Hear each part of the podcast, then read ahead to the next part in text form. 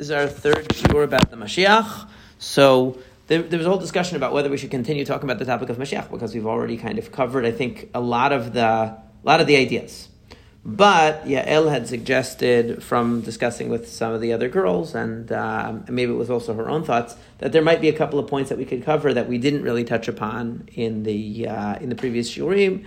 Not necessarily revisiting what we discussed last time, because in the first class we talked about uh, how the Rambam describes Yemot HaMashiach and the process of the Mashiach coming and the Geulah, that he takes a more uh, natural sort of a social uh, movement uh, concept of the Mashiach, more working through the laws of nature, not violating them, and the change really that's going to occur is fundamentally within people. That doesn't mean that there won't be certain miracles. It doesn't mean that there won't be Tchiyat Mitim. Of course, there would be, but uh, the process itself of bringing the Mashiach and what will happen in Yemot Mashiach won't be that you know all of a sudden nature doesn't exist and everything is uh, is a different universe or something like it's like an alternate universe. It's not going to be like that according to the Rambam. The Ramban we talked about in the last time uh, has a very different view, and some of the ladies followed up with me afterwards that you know kind of like found it a little bit bizarre or hard to process because it is hard to process because it's it's speaking in a language that is not our typical language because Ramban views things through, first of all, the Kabbalah mainly, the Kabbalah of the Ramban, which is uh, an older Kabbalah than uh, than the Kabbalah that's popular today. It's uh, the, the, version of Kabbalah that was a classic uh, classic Kabbalah. So he's speaking from that framework, and he's talking about that. No, it's the opposite of what the Rambam says. In fact, you know, nature is going to change. Na- the nature of people, the nature of animals, and uh, and some of the laws of nature are going to change. People are not going to reproduce anymore. They're not going to eat anymore. They're not going to die anymore. They're not going to be born anymore. All of the things that it says are going to happen in Olam Haba. The Ramban takes that to mean Yemot HaMashiach. So he has a, a very, uh, and he argues his position, and, and anybody can uh, read it. I mean, I think that um, it's probably, I'm, I'm 100% sure that it's been translated to English by now. He has a book called Torah Adam, and in that there's a, um, there's a something called Sha'ar HaGemul. Sha'ar HaGemul is the Ramban where he talks about Olam Haba, Geinom, uh, Yemot HaMashiach, and all of the uh, topics that fascinate everybody. The interesting thing is he basically appended that to his discussion of Hilchot Avelut. He has like a, he's talking about death basically, and then while he's talking about that, he talks about what happens after you die, and also Yemot HaMashiach, and he gets into his dis- disagreements with the Ram, with the Rambam. The Ramban never uh, really uh, expands upon, for example, the issue of Gilgulei Neshamot, like the idea of, uh, of reincarnation, even though he, he mentions it in many places and he makes references to it, but he never discusses it. Uh, but he does take issue with the Rambam on Gehinom and, uh, and, and Olam Haba versus Yemot HaMashiach and so on, and especially on this issue of whether nature is going to change or not. So that's what we talked about last time. But uh, so so these are things that again, as, as the Rambam himself says, you know, we don't really know exactly how things are going to turn out because we haven't experienced it yet. We have to wait and see. So uh, we don't have to make a decision about that. In general, the, uh, one of the principles that we have in halacha is that there's no psak halacha about hashkafa. You don't have to have a psak. You don't have to say, okay, what do we hold? Do we hold that the Mashiach is going to be this way, or we hold the there's no halachic ruling about that. It never says in the in the Talmud. The Rambam actually himself, even though the Rambam formulated the thirteen principles of faith, and he he contributed a lot to our understanding of what a Jew is expected to believe, supposed to believe, and what pro, what is proper emunah. Even though he contributed a great deal to that, and he really thought that was very important he himself says that, like, let's say the rabbis in the Talmud argue about a certain hashkafic issue, not a halachic issue, issue of hashkafa. We don't have to have a conclusion about that. We can say, well, we think this way or think that way. You, different rabbis can have different opinions, um, and and they can decide that this this uh, uh, this view uh, are the ten tribes going to come back or the ten tribes are lost, right? So you have like a machloket in the Mishnah about that. So the Rambam says there's no conclusion. We, we don't make a ruling, oh, this is what it has to be, that they have to come back or don't come back. It's, it's, it's different opinions, it's different ideas. So when it comes to ideas of Mashiach, we don't have to have a conclusion. We say we know that the rabbis had a disagreement about it, different ideas about it. We can, uh, we can decide for ourselves that we feel that a certain way is more reasonable to us or we understand it better and that's how we're going to think about it but at the end of the day how we're going to think about it doesn't determine what it's going to be so uh, it's just you know it's our choice how, how we decide to think about it now um, let's let's take up something, uh, two concepts that uh, it was suggested that we uh, maybe touch upon. One is how is halacha going to change in Yemot HaMashiach? Is it going to change? Right. So one of the things that we know we don't have today is we don't have a Sanhedrin, and we always blame them for everything. Right? They're the scapegoat of Judaism. Oh, why do we have this rule? Oh, because they, we don't have a Sanhedrin, we can't change it. Right? So we always say that. Why, why can't we? Why can't we take med? We're not supposed to take medicine on Shabbat unless you're very sick. You're not supposed to take medicine on Shabbat, right? Why? Oh, because in the olden days they used to grind the medicine. Okay, so we don't grind the medicine anymore, uh, but we can't change it because we don't have a Sanhedrin. Why do we have to repeat the Amidah and make the Tefillah doubly long every single Shabbat or triply long every Shabbat by having Chazarat Hashatz and repeating Amidah? Oh, because in those days people didn't have a Siddur, so they had to listen to the Chazan. Okay, but now we do have a Siddur, so why do we have to do it? Because we can't change it. Because of Chachamim, we don't have the, uh, well, we don't have a, uh, a way to change it. Okay? So there are many things like this, and some of the things are even more, uh, even more, uh, impact people's lives even more than that. Like, to get throw out another example that doesn't really impact people's lives. Let's say uh, not playing musical instruments on Shabbat. I'm not dying to play musical instrument on Shabbat, but like you know, the, the uh, clapping on Shabbat is not, you're not supposed to clap to the beat on Shabbat. That's one of the takanot, uh, that's uh, one of the gzerot. Why? Oh, because you might get an instrument, and start playing it, and that, but that's also not prohibited, but you might tune it. Or you're not allowed to ride on a horse because you might tear a branch off a tree and smack the horse.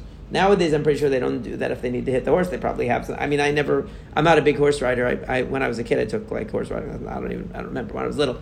But I, I, I'm pretty sure we didn't tear branches off uh, off the tree and smack the horse, and uh, that was already like 40 years ago. We didn't do it even then, so definitely not now.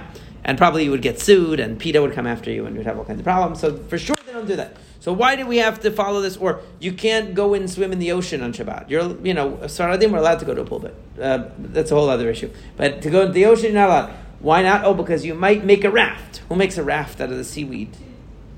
Right? Nobody makes a raft out of the seaweed on the thing today. Nobody does that. Right? So we laugh at it. Oh, ha ha ha. Why would we do that? Sorry, Chachamim made the gzerah, so we have to follow. So you have many. Uh, there are many, many examples of gzerot rabbanan.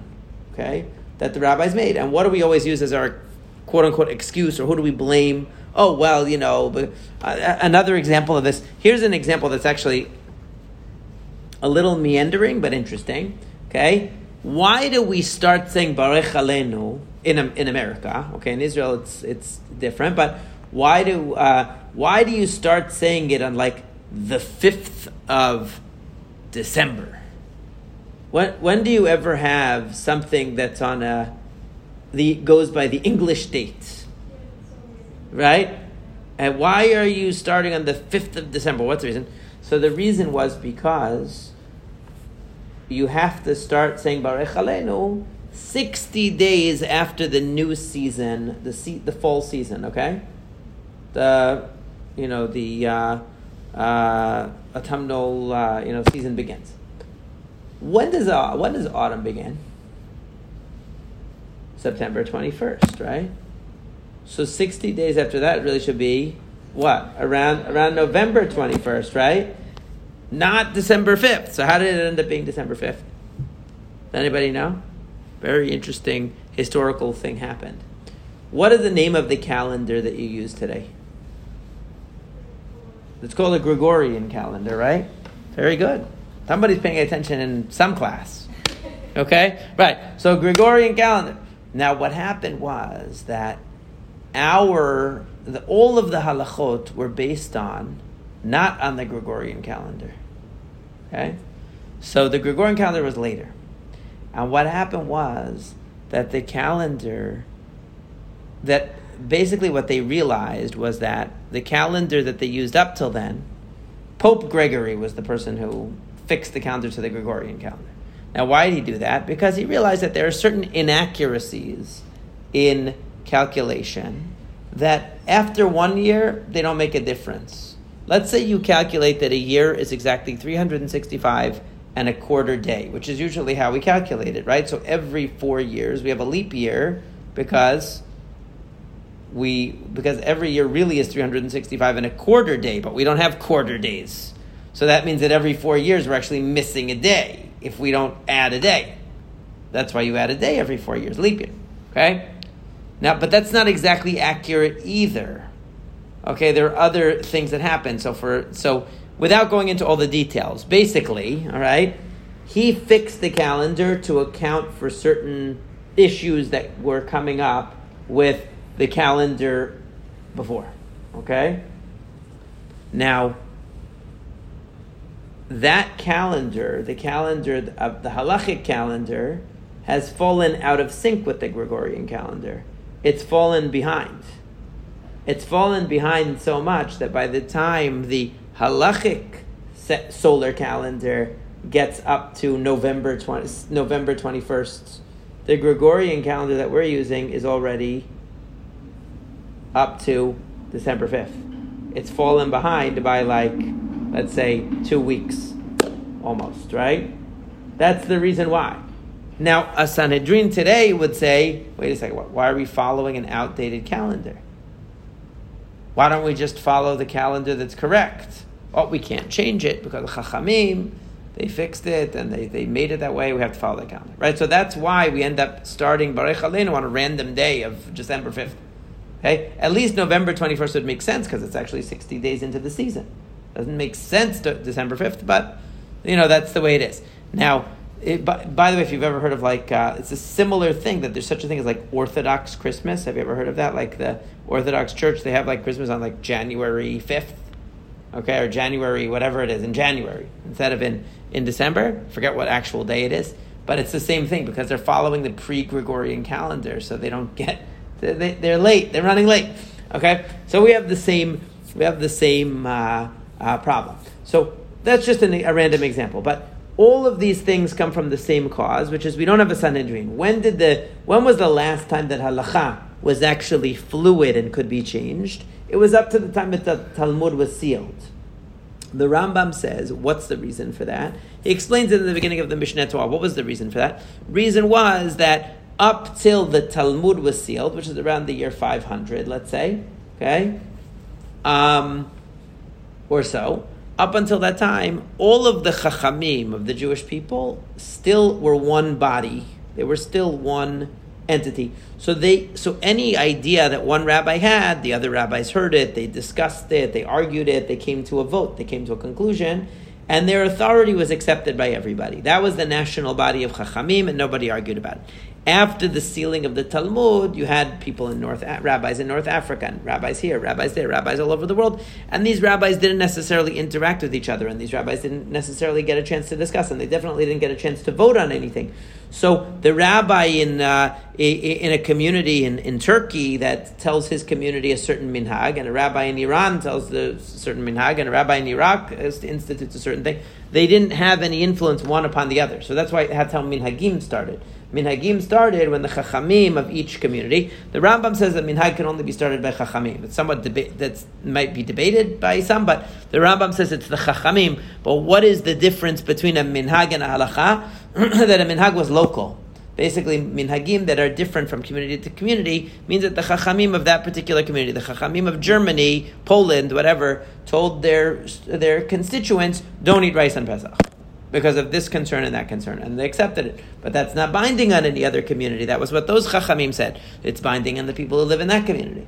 Okay, so the Rambam explains that. But what happens is anything up to the times of the Talmud that was binding on everybody, when all the chachamim were together and all the rabbis were working together, and they still had a living Torah, basically.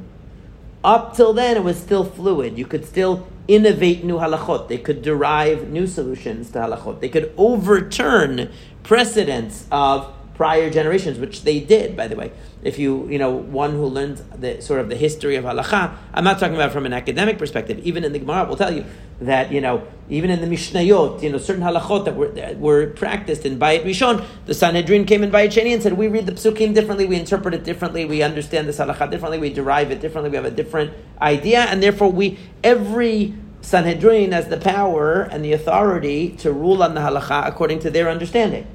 So if they said even yeah, that's very nice that the that the chachamim of two hundred years ago thought this, but we learned this also, and you have to go by our understanding. Our understanding is this. We can't just accept it you know, just accept what the previous generation said. We have to understand it, and we have to understand it on our own. That's why there's a very famous story about Rabbi Eliezer that uh, you've probably heard at one point or another. It's in it's in the Gemara Masechet Bava Metzia that Rabbi Eliezer was arguing with all the other rabbis, and Rabbi Eliezer said, "If I'm right, let the river flow backwards, let the tree move, let the walls fall down, all these things. Let a voice come from heaven that says that I'm right." And all those things happened, and yet they still voted against him. Right? Even though obviously Hashem is saying Rabbi Eliezer is right. What's the idea of that of that story? It might be true that he's right in some kind of objective sense in the eyes of Hashem. But Hashem gave us the responsibility to do what we understand is correct. And if he couldn't convince the other chachamim of his idea, then they didn't understand it. They couldn't just accept it as an axiom because he said it, because they heard that God said it. They have to understand that that's what it means, lo b'shamayim. It's not in heaven. It's something that we have to understand. So that's how the Torah was a living Torah. Okay? Now, we don't have that because it became frozen in time at the time of the uh, at the time of the sealing of the of the Talmud. So it's not alive anymore. Okay? So what is the it's it's we can only interpret, we have to accept everything in the Gemara, and we can only interpret and apply the laws that were established in the Gemara. That's as far as we can go. We can never innovate beyond that. We can never change. So how does this affect us somewhat? Let me give an example of how this affects us. So I'll give, I gave you some instances of gzerot that the rabbis made, different decrees on not riding a horse on Shabbat, not ta- taking medicine, things like that, where they made it based on concerns that were having, having the repetition of the Amidah, uh, based on the concerns that they had that were, um, uh, you know, that were uh, no longer applied today. And maybe if a Sanhedrin were uh, around today, they would decide differently, right? But those are kind of quaint because they don't affect our life so much. But let me give you an example of something that really does affect the lives of many people. So we have in uh, in Hilchot Nida, for example, for women, we have uh, a very long period of waiting time between. Uh, you know, every month that a woman has to wait because she has to wait seven clean days before she goes to the mikveh. Right? So for some women, it's very problematic when they're trying to get pregnant. And you have something that's called halachic infertility.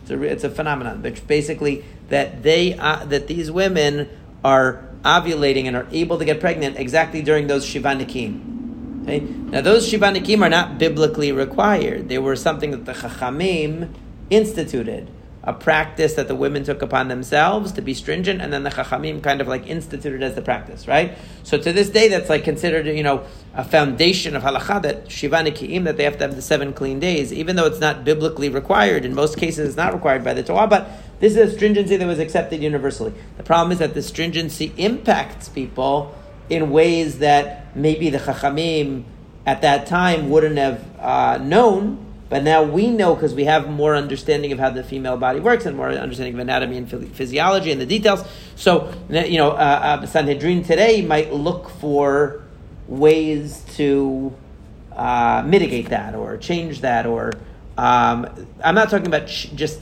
it can't obviously just change uh, laws of the Torah, but the idea is that they, especially rabbinic laws or stringencies, they could modify them to uh, to be, um, or like for example, the fact that we have like there's something funny that we don't have a shofar on on, on Rosh Hashanah that falls on Shabbat, which it falls on this year, and we don't have lulav and etrog, which falls on Shabbat, right?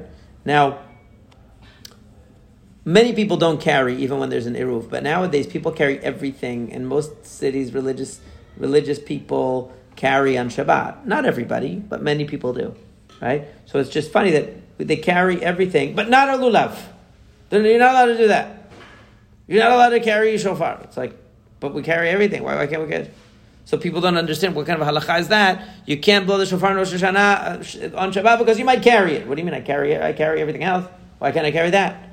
Right? So it's like, that's another thing where that kind of halacha could be updated. Or, I'll give you a really good example in the times of the Gemara, this was something that I uh, that uh, really was eye opening for me when I was in graduate school. I remember that you know until around like maybe 150 years ago, I guess maybe now it's a little bit longer. I don't remember exactly the dates, but it was widely believed that deaf people, people who are deaf, were mentally retarded. You know, or what they call like what's the word that they use now? They don't use that word anymore. Mentally challenged, whatever. That they were, you know that they were similar to people with developmental disability. They couldn't understand, they couldn't learn. That was widely believed. And so deaf people were treated the same as people who had like, you know, learn severe learning disabilities or mental retardation. That's what because there was no way to communicate with them. So the assumption was they didn't know. Now in reality, uh, they couldn't learn language because they couldn't hear. So they couldn't communicate in language. And they didn't really have ways to learn how to teach them, to educate them, and so on, and to, to and so they remained isolated. And of course, if you remain isolated from everything around you because there's no way to get any uh, education, so then you're going to seem like you're, you're not function, not very high functioning, right? It makes sense. That's what they thought for ever until you know maybe in the 1800s that they started to educate the deaf and realize that actually no you can educate their their intelligence is perfectly fine. They're actually perfectly fine. They have perfectly fine intellect. It's just that there's some brilliant people who are deaf. It has nothing to do with intelligence it's just that they didn't have a way to hear so they didn't have a way to learn language so they didn't have a way to communicate or to learn content or material because even when you if a person can see but they can't hear, they can't learn how to read because they can't learn language. Right? If they can't hear at all, I'm saying. Right? So, uh, so in the times of the Gemara, they thought that a person who was a deaf mute had no dot, was mentally, had no mental capacity. And so there's a lot of halachot that say, oh, a deaf person can't do this in halacha, can't be a shaliach, can't be a this, can't, can't do many, many things, can't, you know, issue a divorce to his wife. Can't, there are many, many things that a person who is a deaf mute is considered like the same as a person who is what's called a shoteh, a person who has no mental capacity. Like if you see a person who's really like has no mental capacity, they're not obligated in mitzvot because they're not able. You can't give them the responsibility of mitzvot. Just like even in America, the legal system wouldn't expect the same thing from a person who is mentally has low mental capacity. Right? It's it wouldn't be fair. They don't have full. Uh, you know, they, they don't. They're not making a full choice. So that's what they thought about deaf people. Okay. Um, there was one opinion in the Gemara that disagreed and said, no, if the deaf person can write something, can communicate in writing something, then it's okay. Right? But generally, the halacha was accepted that no, they can't. We never consider them to be a, uh, a person who has mental capacity. That was what the Gemara says. Now, nowadays, we know that that's not true. Basically, you know, but they were basing it on what they understood at the time. And I and the reason why I feel comfortable saying this because Rabbi Ben Chaim also said this. he said today, if there was a Sanhedrin, of course, it would say that uh, deaf people have da'at, they have mental capacity. There's, it was just that we didn't have a way to reach them. So they concluded otherwise, but actually they do, yeah. The Sanhedrin was like the national bet din, the top bet din. So they're in, they're responsible for basically defining. They're like the Supreme Court but they also are like the legislature, meaning any gzerot, takanot, any laws, rabbinic laws would be passed by them, but also they're the chief interpreters of the law. So whatever interpretation they give becomes the interpretation. So if you have certain halachot that are were based on circumstances of the time, or were based on an understanding that was incomplete, and now it's more complete. Okay, so you could, so a Sanhedrin would be able to revise these halachot or reinterpret them, reapply them. Uh, there are halachot that might be related also to, uh, you know, let's say a woman not being able to be a witness. That might have to do with, I'm not sure, I'm giving an example, might have to do with the fact that women were not really involved in uh, public life. You know, now, now they are. Maybe that would be different. You know, that's something that they derived from the psukim. They could derive something different from the psukim. So they, with the Sanhedrin, you have a lot of leeway in terms of interpreting halakha. It's very flexible. What we have now, we don't have. So, so instead of having a living Torah that the interpretations and the understanding is evolving and is interacting with our understanding of the world and is progressing and and that new generations are revealing new ideas and chidushim and and developing new interpretations and new applications. We're stuck in the past just interpreting uh, the way that things were back then. Even the, the fact that we study texts, and this is why, by the way, the Chachamim were against the idea of writing the Torah Shebe'al Peh. They don't want to write the oral Torah. Because what happens is that we're reading, when we read the Mishnah, let's say, we're reading a book that was written 2,000 years ago. So every example that it gives you is from 2,000 years ago. So half the time you're spending, oh, what did, how did they eat back then? How did they, what kind of tools did they use back then? What did they do back then? Because you're trying to understand what they were talking about. Because so much of it is the context your time. A teacher doesn't give examples from 2,000 years ago. If I want to give you an example of something to illustrate something, give an example from now. I'm not going to say, give you an example from 2,000 years ago. So it was, the, the Mishnah was cool and contemporary in its time. It was like, wow, the halacha is so up to date and it's speaking about stuff that we, we totally know what it's talking about. It's speaking our language. Now, we don't understand a lot of the examples that the, the, the, Talmud gives because it's talking from 2,000 years ago. It was meant to be a living tradition, and it was meant to be that the door of interpretation and chidush and novel interpretation, new ideas, new halachot, new application, was never supposed to be closed. It was supposed to be that every generation continued that process and combined and integrated whatever new ideas um, developed over time. Instead, it's frozen in place. So this is one of the things that uh, bringing the Sanhedrin, bringing the halacha back to life would be one of the major changes that would happen in the times of Mashiach, that we would again have a unified uh, body of chachamim that had that authority to be able to revisit all the issues. Do you need a second day of Yom Tov today in, in, in, in Chutz Aretz? Do you need a second day of Yom Tov? Nowadays, that everything is digital and everyone knows exactly what day every Yom Tov is and exactly what time it is and exactly when the uh, Rosh Chodesh was. You really don't need it. Even in the times of the Gemara, they said they didn't need it, by the way. People think that's a modern problem. The Gemara says in Masechet Beitzah in the beginning, why do we keep two days of Yom Tov? Everybody knows what the Rosh Chodesh is nowadays. We have a fixed calendar. They had a fixed calendar already from the times of the Gemara. It's not new. It's not new. So why, why do we need this? Oh, because maybe you'll be you'll be in a situation where you won't have access to it, and you'll you'll be in a place where people don't know it, and then you won't know, and so it's better to just keep the minhag. It's a minhag. Do you think nowadays it's really relevant that everything's digital and everyone in the world knows exactly what time it is down to the second, other than the millisecond, right? So it's, it's not really. So what what would a Sanhedrin say today about that? So it would bring halacha up to date with with modern life it would deepen the understanding of halacha, but it would also make the application of halacha instead of always making excuses. Oh well, this was because in the old days they did this and that. It would be something that really spoke to the life of today, which it was supposed to in every generation. How do we know that? Because in the Mishnah and the Gemara, they're talking about their situation. If those rabbis were alive today, they would be talking about our situation, not the situation that was from two thousand years ago.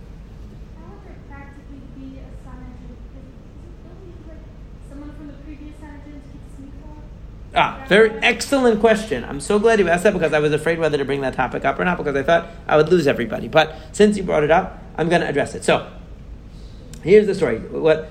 So the issue is like this: if you, uh, in order to have what what they used to have was they had such a thing called smicha. Today, rabbis today, this this smicha that they have, what, whatever quality it is, I'm not getting into that. Um, right? Whatever, wherever they got it from, a correspondence course, or they went to school for a few years, or some rabbis went to school for many years. Depends on the rabbi, right?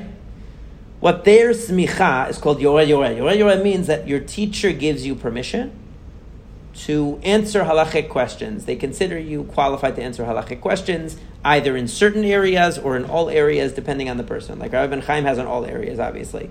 Some rabbis only have on certain areas. Most rabbis only have yoreh yoreh, which means they're allowed to make rulings on like basically kashrut, Shabbat, the practical practical halachot of life, not on let's say divorce, marriage, uh, uh, dinei mamonot, which is like civil cases to be a, a dayan of a, a, judge of a bet. There's differences, but all of this is what's called heter hora'ah. Heter hora'ah means that you got permission to be a halachic authority. That's all that it means. You got permission because it's against uh, respect for your teacher to start issuing rulings in halacha without permission. That's the reason. That's the only reason why we have smicha. Now, what it ends up functioning as historically is what we call quality control, basically. Because if everybody could just set up and be like, "I'm a doctor," you know, and you didn't have to be licensed and you didn't have to be go to school, it would be pretty dangerous. People would start doing like you know these these people start doing like dental procedures out of the back of their van or whatever people do. You don't want that right? And so you have a quality control. You say that uh, you have to have certain certification, has to be recognized in order to say that I'm rabbi. Like, for instance, in the United States, you cannot say you're a psychologist unless you have a doctorate. If you're a if you are a clinical psychologist. If you're a school psychologist, you could say you're with a master's, okay? It depends on what kind of psychologist, but you need some kind of qualification to say psychologist. You need some graduate school level, master's or PhD. You can say I'm a psychotherapist if you dropped out of high school. It doesn't matter. A psychotherapist doesn't mean anything. Okay? If somebody writes psychotherapist, they could be someone who passed the sixth grade, or maybe not. It doesn't mean anything. So a lot of rabbis, which I don't know even with that, say I'm a psychotherapist also. So both of those things you have to question. You don't know. Anyway, um, it, but that's the rabbis of today. In the olden days, they had a status which was they didn't call them Rav like they do today. They called them Rebbe. Rebbe means somebody who has real smicha. What do we mean real smicha? We mean that when Moshe Rabbeinu transferred the authority to Yoshua, he leans his hands on Yoshua and he says, "I'm giving you this special authority." That chain continued all the way down until the latter part of the times of the Mishnah, and even the very beginning of the Gemara, there were still rabbis who had the real smicha, meaning that they were part of an unbroken linked tradition going all the way back to Moshe Rabbeinu, that somebody gave smicha to somebody who gave it to somebody, and the Rambam actually traces the entire, in the beginning of the Mishnah, why he traces the entire chain, all the way from Moshe Rabbeinu, all the way down to the end of it, and uh, it had to be done only in Eretz Israel once they came to Eretz Israel, so like, that was one of the problems, that only the rabbis in Eretz Israel were called Rebbe, and then and then eventually with because of persecutions the romans like actively tried to prevent them from doing it to undermine them destroy it and they succeeded eventually in breaking it. Now there were some attempts to revitalize it. The um, Harav Yosef Karo very famously in his time they tried to reinstitute smicha. Okay? So that brings us to the question. So here's the deal assuming, okay, assuming that in the times of Mashiach we need to reconstitute the Sanhedrin, so we need to reconstitute the Smicha, how are you going to do it? The chain is broken. You can't put back together the chain. So what do you do? Ah, there's one solution. Eliyahu Navi. Eliyahu Navi is going to come. And Eliyahu Navi, of course, is one of the people in the chain of Smicha. He passed it to Elisha, right? He's, he's one of the people. He's going to come back. Eliyahu Navi has it, and he'll be able to give Smicha to the whole Sanhedrin. That would be an easy solution, right? The Rambam has a very innovative solution to this problem. He says, I think, right? I'm not saying I think, I'm saying he says, I think. He says, I believe, I think, that if all of the Chachmei Israel agreed on one person that they were a qualified authority, that would con- constitute a smicha. Because what does really smicha mean? It means that you are indisputably recognized as an authority because you've got, you're part of this chain. So if all of the Chachmei Yisrael agreed on one person that this person has a smicha, that would give them the smicha. Okay? And then you could start reconstituting it. So that's what they tried to do in the times of the Bet Yosef. So they said, oh, all of the Chachamim in Israel all of the Chachamim in Israel were all going to say that the Rav Yosef Karo is definitely uh, authority, and this one's going to say this one is, and then we're going to have smicha. So there were some a group of rabbis at that time who actually had Rebbe in front of their name, and it said uh, you know uh, uh that he had smicha, uh, you know a musmach, whatever they put that on their title.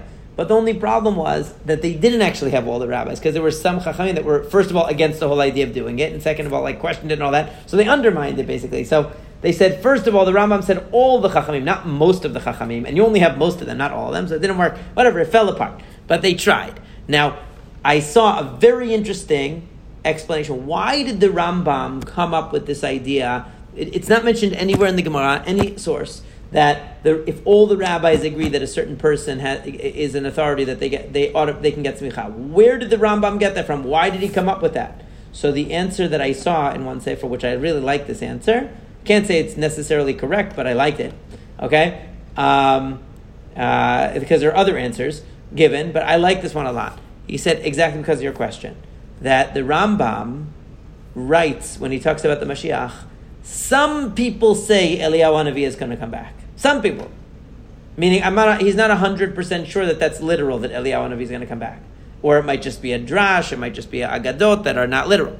So he's like, because I'm not sure if Eliyahu Hanavi is going to come back, Right? So I said that's why he needed another solution for the problem of the smicha. Because let's say Eliyahu Hanavi doesn't come back, then what are you going to do? Right? So exactly because of that problem, there had to be another out, a way to reconstitute the smicha. Well, the Rambam says that um, that there are some people who say that that's going to happen, but it's not an established part of the tradition. It's mentioned in different midrashim. It's not so clear that he's going to come. And the Eliyahu Hanavi that's mentioned when it says here, he says. Um, uh, he, talks about, he says, um, יש מן החכמים שאומרים שקודם ביאת המלך המשיח יבוא אליהו. Okay, he's like some some of the Chachamim say Eliyahu is going to come. Right?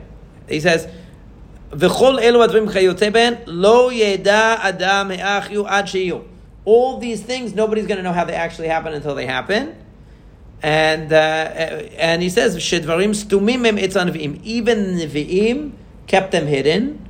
And the rabbis also don't have a clear tradition on it. They were just analyzing what they thought based on the uh, based on the uh, you know what they could understand from the nivuot and so on. But he doesn't think that it was a clear tradition. He thinks it was their thoughts about it that they thought that probably Eliyahu was going to come. He doesn't know if it's literal or not. It could just be some navi is going to come. He didn't know, so he didn't want to. The main thing in the Rambam is that uh, he doesn't. It, it's once you start getting these ideas in your head, it can sometimes be very dangerous because you'll be like, oh, this because he says it sounds like there's going to be. He says it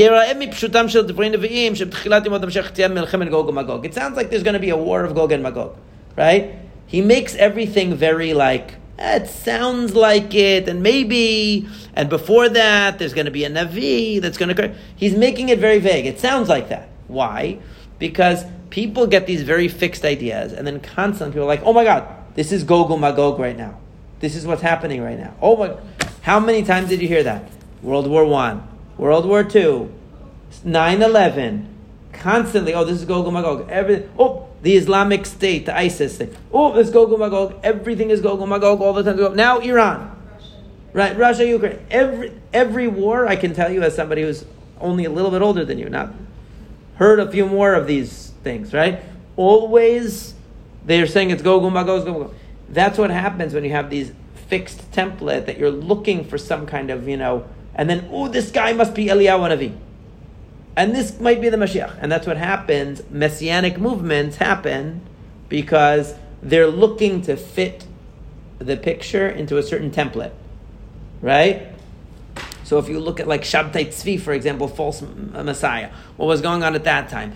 Because he was in the right place at the right time, and people thought, oh, this is what's predicted in this nivuah, this is this, and so therefore Natan, his like uh, representative, his PR man, Natan, he was the Eliyahu Navi, and obviously, you know, he was the Mashiach. So, or in the case of Lavdil, you know, you have I'm not sure how much Lavdil, but you know, like uh, in, in the case of JC, right? He had, oh, John the Baptist is obviously Eliyahu Navi, and this one is this. Like, they take all of these different puzzle pieces and they try to fit it in. Right? So the Rambam is saying all of these things we don't really know, so we can't be sitting and looking. To, he's like, he says the main thing is, right? The main thing is that when we see that the Jewish people are returning to Torah and we see that the Jewish people are being you know, mitchaskim, they're becoming strong in the Torah and the Derech Hashem, and a leader rises up who does all the things he's supposed to do, then everything is going to take its course. We don't have to, in, in advance, decide, oh, this guy is must be Eliyahu Navi, and this one must be Mashiach, oh, and this must be Gog Magog. Because that's what happens when you think that it's like a sort of a fixed template that everything's going to fit in, instead of a progression that's going to occur naturally and, and organically from the Jewish people. Okay? And it becomes dangerous because then without because people want a magical solution. They want a magical solution. They want it to just be that the Mashiach is going to show up tomorrow. Oh, and this guy's going to be the Eliyahu, and this one's going to be this, and Ukraine and Russia is Gog Magog. That they want everything to just fit into the template like that without change coming from Am Yisrael, from us, from the real Teshuvah. And that's what the Rambam is always trying to push away from. Don't have these fixed ideas and start trying to put labels on people right? Tagging this one is this one, this one, this one. Engage in the process of teshuvah learning Torah, strengthening in, in, in Shmirat mitzvot, strengthening in, in, in unity of Am Yisrael, and these things will happen. And however Hakadosh Baruch Hu willed for it to happen, then in retrospect we're going to understand that it happened that way exactly as the Navi said. Just like you know, uh, everything that it says in the Torah happened. It, all the klalot happened in the in you know in the, the destruction of the Beit Hamikdash. All the curses, all the curses happened in times of the Holocaust. You know? Like in retrospect, you can see that the Nivuot came true. But you can't really predict in advance exactly what things are going to look like based on the Nivuot, and it's a bad practice to do it. You know? So that and that's why the Rambam is being very tentative about all these things. He doesn't want to give you too much concrete to go on. So therefore you have a halachic solution. If there's no Eliyahu Navi, no problem.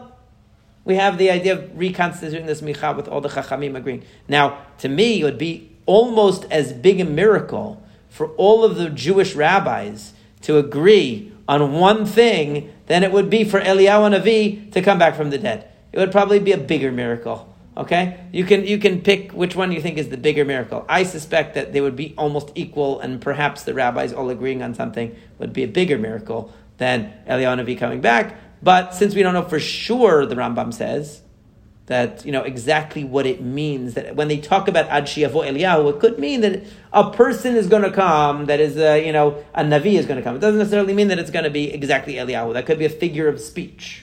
You know, like the Navi says, oh, David Amelech is going to rule over us again. It doesn't mean actually David Amelech. He's a descendant of David Amelech. He's going to be like David Amelech. So, because things can be metaphoric, and we don't know exactly where the metaphor ends and where the literal is, so he doesn't want to tie you down to the idea that the actually literal Eliyahu Navi is going to come before the Mashiach. That's all. Yes. Sorry. Um, Why are you sorry? um, You didn't do anything yet. So Rambam might actually think that some of these, these things are true, but he doesn't want to say them so that people don't suspect them as real because he's so like he's such a like, high person that people look at. I think he just wants to show you a method. To me, it's like it's more like he's trying to show you the right approach. Don't try to fit this into a very specific idea that it's going to be, you know, exactly this person, exactly this war is going to happen in exactly this way. Because then you start trying to read into things that are going on in the world in some sort of a, you know, as some like the way many people do, and there's like doomsday things, and, and and then you start getting into this messianic fervor, and then you start trying to pick somebody as the must be the Mashiach, and somebody must be this, and it becomes very dangerous, and you get away from the real point, which is the real point of the Yemot Mashiach is for us to grow in Torah and to become worthy of having uh, a, a Jewish uh, state and a Jewish nation that is, you know, following Torah. That's he doesn't want you to get too much into these details. He says we don't know. Some of these things could be metaphors. Some of them could be uh, literal. Some of them could be part metaphor and part literal. Some of them could be, you know, described in a way like it'll. It, he'll say, like for example, like wars. It'll describe as like this: the heavens, the stars will collapse down, and the thing. He's like, it's a metaphor for you know how catastrophic it's going to be. You know, certain things you have to know, and we don't always know exactly what's being described in advance until it actually happens. Then we see that the Navi meant this, and then we see the truth of the Nevuah. But if we get too attached to a specific description, then we're always looking for it instead of looking into ourselves and saying, what can we do to actually bring about the Mashiach coming by becoming better Jews? We're too busy trying to read the newspaper and find out that it's already happening. You know? And that, that's the danger.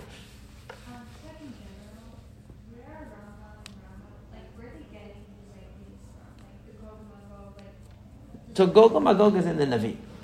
It's, it's, in the Navi. So the thing is, there are passages in the Navi, in Yeshayahu, in Yecheskel, um, in uh, other places in the Navi here and there, in Daniela, but maybe, maybe. But in, in, in some of the Sif- Sifrei Tanakh that talk about uh, Mashiach in sometimes very detailed terms, like in Yecheskel, there's a lot of pretty detailed stuff. Uh, sometimes, like in Yeshayahu, more grandiose, uh, poetic terms. And uh, it's all based on that. And then you have a lot of stuff from Chazal. Chazal talk about a lot of Masechet Sanhedrin. Many places have a lot of midrashim about Yimot HaMashiach, what it's going to be like. But whenever you get into that, both Nevuot and also midrashim, it's written in a form that it's deliberately or you know or by of necessity it's it's kind of general it's kind of it's poetic so if the rabbis say Eliyahu Navi is going to come back, does that literally mean Eliyahu Navi is going to come back, or that's just a way of saying there's going to be a Navi that's going to come and guide us? You know, and we call him Eliyahu Navi, meaning an amazing Navi like Eliyahu Navi. You know, so we, we call him that. You know, so that's where it becomes difficult. So all these things are sourced in Chazal and in uh, and in Navi. The question is, you know, what things do you take literally? Do you interpret it literally that that that the lion is going that nature is going to change and a lion and a sheep are going to become like best friends are going to play tennis together? Or do you say no, it's a metaphor, it means that the the nations that were very militaristic and powerful and the, and the nations that are weak are going to get along, they're not going to fight. You know, these are things that we don't know. We don't know exactly. Or Gog and Magog, is it talking about an actual physical battle. There's going to be World War III. Does it mean social unrest and it's using a metaphor? We don't know. You know, we don't know. So he's trying to tell you not to get too attached to the literal meaning. Wait to see how it plays out. Meanwhile, do your part to uh, enable the Mashiach to come. That, that's what he wants you to focus on. Yes. So back to like getting the picture, isn't it more like proving to Hashem that we really want Mashiach to come? Because if we're just like sitting back and let things progress, like what if these events or people that are in, the, in our generations like just pass by and they're not realizing that they're actually like the real deal? Exactly. And there's probably, I think the assumption is that in every generation, potentially, you could have candidates for all of these different positions, so to speak, if, if the nation were ready for that. Like they say straight out, Chizkiyahu and um, Hamelech could have been, would have been, should have been Mashiach, and, and he, he, he didn't, you know, he didn't achieve the purpose, he didn't achieve the, uh, uh, you know, the, the goal for his own, you know, his own mistakes. In other cases, they say, well, the generation wasn't worthy. He was great, but his generation wasn't worthy.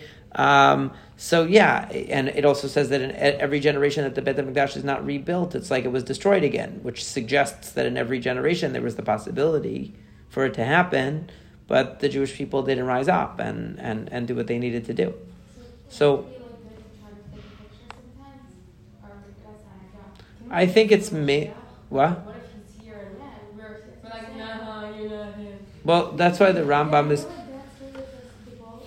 Well, You know the story with the mashal with the man that's drowning in the ocean and like Hashem. Yeah, says, yeah, yeah, "Oh, yeah. uh huh. And what we don't and then he goes to Hashem and he's like, why didn't you save me? And Hashem's like, I I sent, sent you you a the- I sent you a helicopter, I sent you this. Yeah. I, sent you all these right, right. Yeah, the the thing is that, and, and that's why I like how the Rambam sets it up in a very clear way, because he basically says that the Mashiach isn't a person who, like, for example, in Christianity, they believe that somebody was born the Mashiach. He was born the Mashiach. He was born, a star was coming, three wise men came, and all those scenes that they put out in the yard, right? That's they, they believe it was destined. He was born like. We believe you don't get the title until you do the job.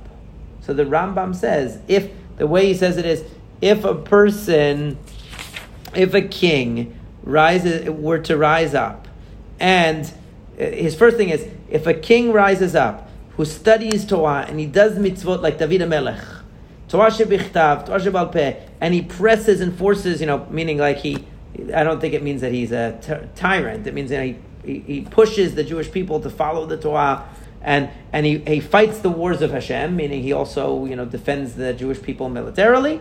The person who did all that, we assume he's probably the Mashiach. Even that is not good enough. Right? Then he says, if he succeeds and he defeats all the nations and he builds the Beit HaMikdash and he brings the Jewish people back to Israel, now he's Vadai. Now he's definitely Mashiach. So we don't have to worry about missing it because it's going to be pretty obvious. The way that Rambam has it is nice and clear. It's like, look, once he does that, that means that uh, that means the Mashiach is here because we see that he did the job. It's more of a title you earn than a status that you're born with or that you're pre. You know, you can't get uh, pre-approved to be a Mashiach. You have to you you accomplish the task and then you get the title. That's the way that the Rambam says. I like it better that way. It makes more sense because that explains how in every generation there could potentially be someone who could do that, and they just chose not to, or the people chose not to follow in the path. You know. So every, every generation, there is a Mashiach, does he know that he is Mashiach? No, he wouldn't know, and he wouldn't actually be. It would just mean that he has. There are people that have potential to do that in every generation, if only they used it. Meaning, but if he didn't use it, he isn't actually the Mashiach. What makes you the Mashiach is that you did it.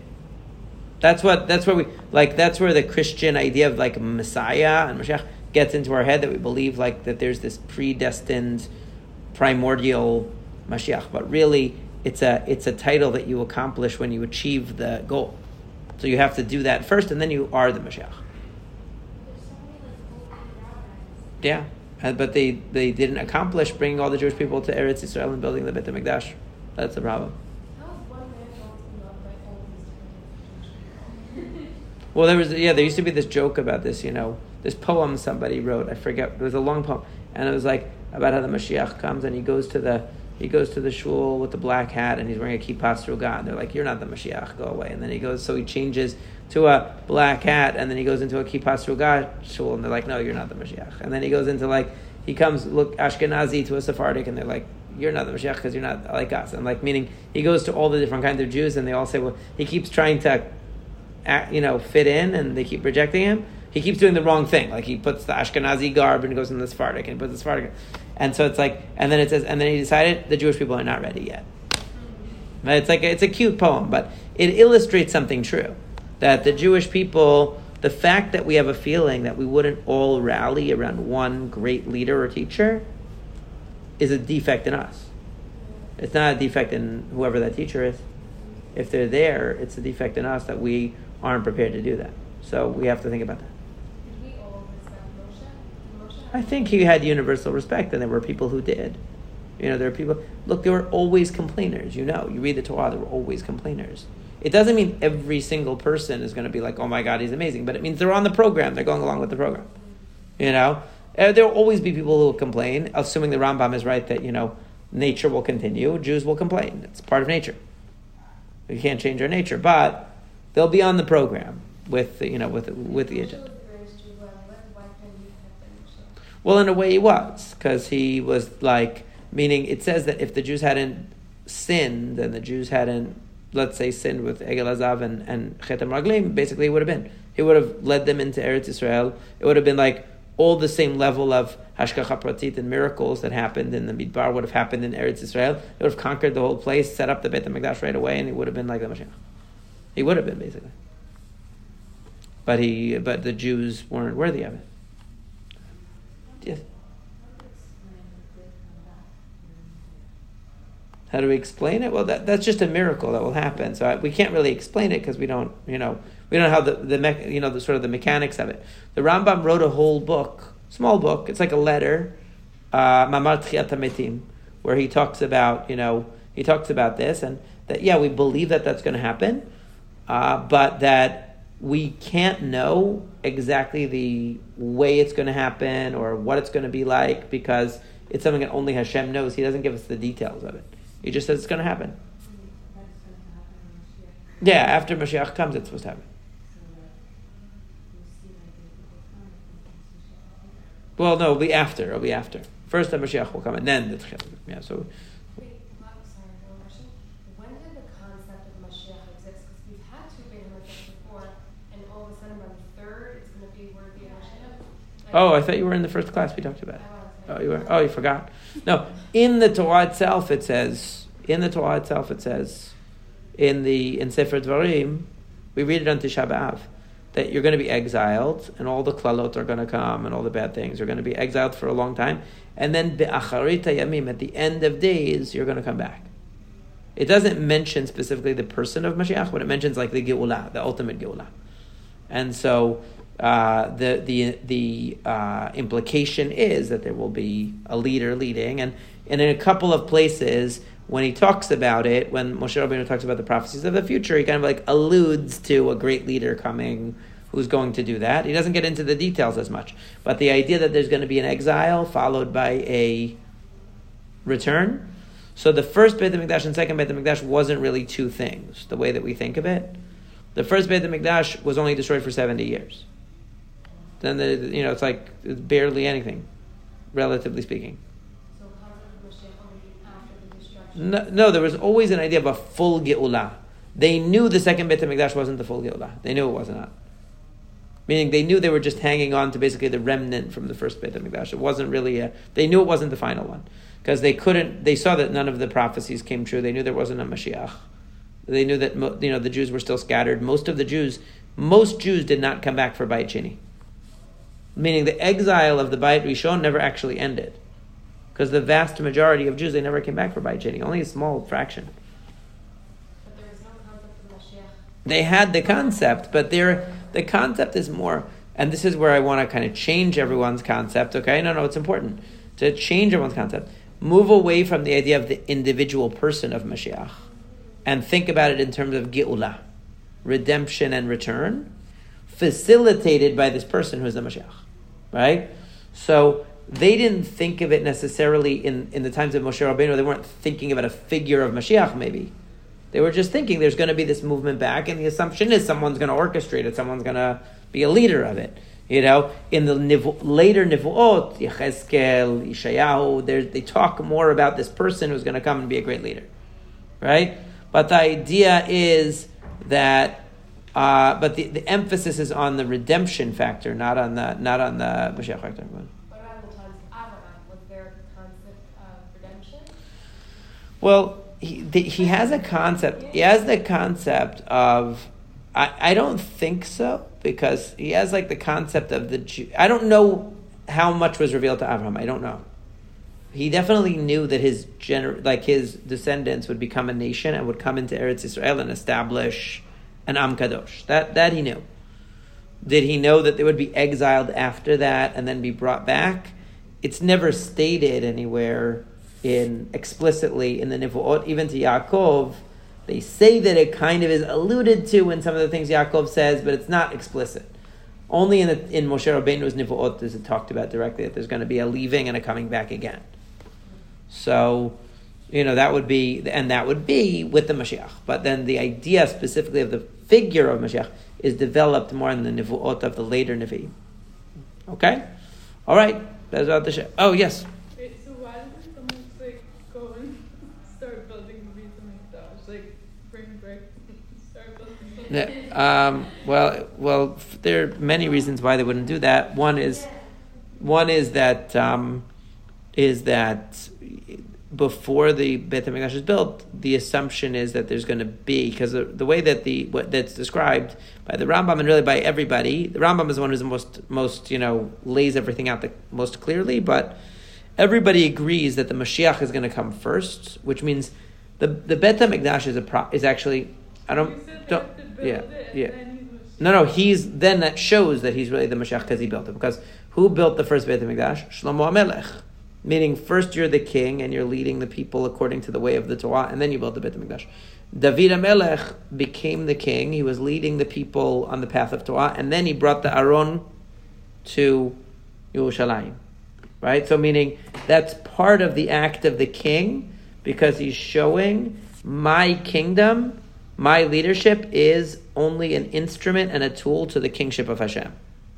So I I consolidate my people around the way of Torah, and then I build the Beit Hamikdash because Beit Hamikdash means it's higher than me, right? So that's so you first have a Mashiach, and then he builds the Beit Hamikdash. So we don't have that yet. So it's also a problematic institution, the Beit Hamikdash, because if the Jewish people are not on the level to deserve a Beit Hamikdash, having a Beit Hamikdash is a very damaging thing.